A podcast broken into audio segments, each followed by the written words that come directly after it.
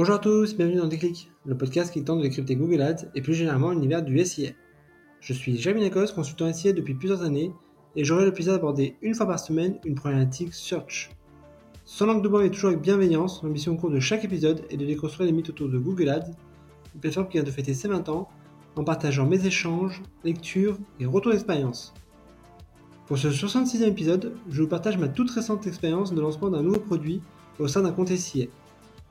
Malgré les années, c'est toujours un exercice délicat puisqu'il faut jongler avec de multiples inconnus. L'efficacité du site web et donc du parcours de conversion, l'intensité concurrentielle, le positionnement du produit, la bande passante des équipes web.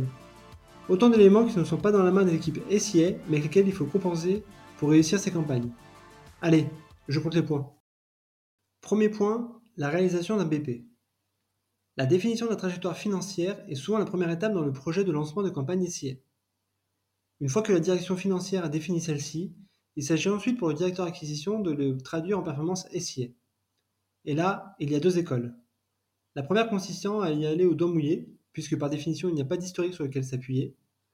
La deuxième vise plutôt à utiliser toutes les données à disposition, comme le benchmark des performances des concurrents via des outils tierces, type SameRush ou Keyword Planner, l'utilisation des études Google sectorielles, l'audit des parcours de conversion concurrents, ou l'utilisation encore des données de compte.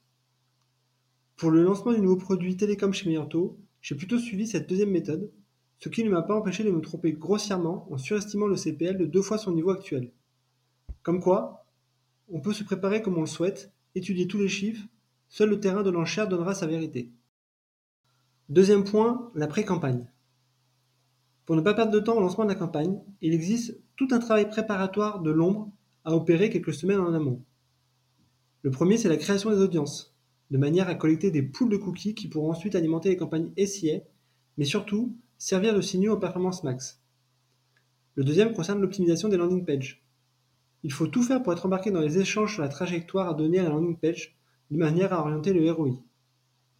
Et enfin, le troisième point concerne l'optimisation des messages. Au-delà du doc de messaging, il s'agit surtout de lancer en amont la production des visuels et vidéos, de sorte à avoir un stock à disposition dès le démarrage. Troisième point, la création de la matrice des campagnes. Même si je suis plutôt un partisan de fournir un gros travail de setup en amont, pour pousser autant que faire se peut la personnalisation, au niveau des annonces ou extensions par exemple, force est d'admettre que je me suis fait piéger pour mon dernier lancement.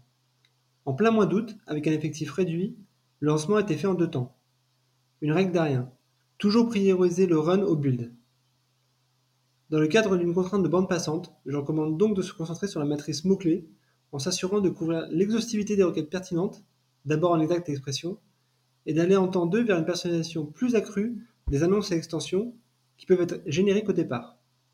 En parallèle, il faut aussi partir sur un petit budget avec la stratégie maximiser les clics doublée d'un CPC max. Quatrième point, l'intégration d'un tracking efficient. C'est souvent le point critique de tout lancement. Il faut s'assurer de deux choses. Que le tracking soit effectif et qu'il ait possiblement déjà accumulé un petit historique. Pour le second point, cela peut être fait via des renvois à travers des extensions d'annonces en rebond. Pour le premier point, c'est souvent le branle-bas de combat avec des pages qui sortent souvent quelques jours avant le lancement des campagnes et rendent ainsi le temps d'intégration du tracking et de recettes limité. Sur mon lancement, c'est là que ça a pêché. Tracking et tag ont été intégrés en un jour avec recette validée, donc on peut difficilement faire mieux. Mais au moment du pilotage, on s'aperçoit que les conversions ne remontent que partiellement dans Google et qu'une partie des CTA présentes dans les pages connexes ne sont pas traquées. Comment faire alors? Et ici, il n'y a pas de recette miracle.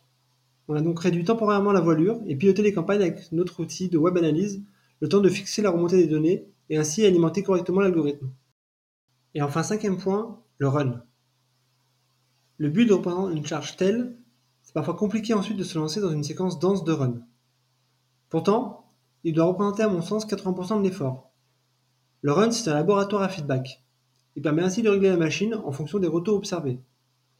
Surtout, ayons raison gardée, on a rarement juste à 100% la première fois, donc il faut redresser le barissante. Dans le cadre du lancement de Télécom chez Miyarto, c'est la grosse partie. Évidemment, focus important sur les exclusions. Je recommande d'en faire tous les jours pendant deux semaines lors d'un lancement. Autre point, le retravail des annonces et extensions pour fine-tuner l'approche sémantique et se mettre au niveau de la concurrence qui est très mature sur le marché. Tout l'enjeu ici est d'identifier les points différenciants et d'être malin avec les formats. Enfin, le lancement de Performance Max que je fais toujours en temps 2, de manière à identifier les types d'audience qui fonctionnent en search et pouvoir ainsi les segmenter en groupes d'éléments. Très rapidement enfin, je vais vouloir AB tester la landing page qui pèse aujourd'hui de plus en plus dans les performances SIA, notamment sur le volet mobile. Voilà, ce 66e épisode touche à sa fin et j'espère que vous avez eu le déclic. Comme toujours, je suis preneur de vos retours ou propositions de sujets en commentaire ou par message privé sur LinkedIn. D'ici là, prenez soin de vous et si vous me cherchez, vous savez où me trouver, sur Google bien sûr. Allez, à la prochaine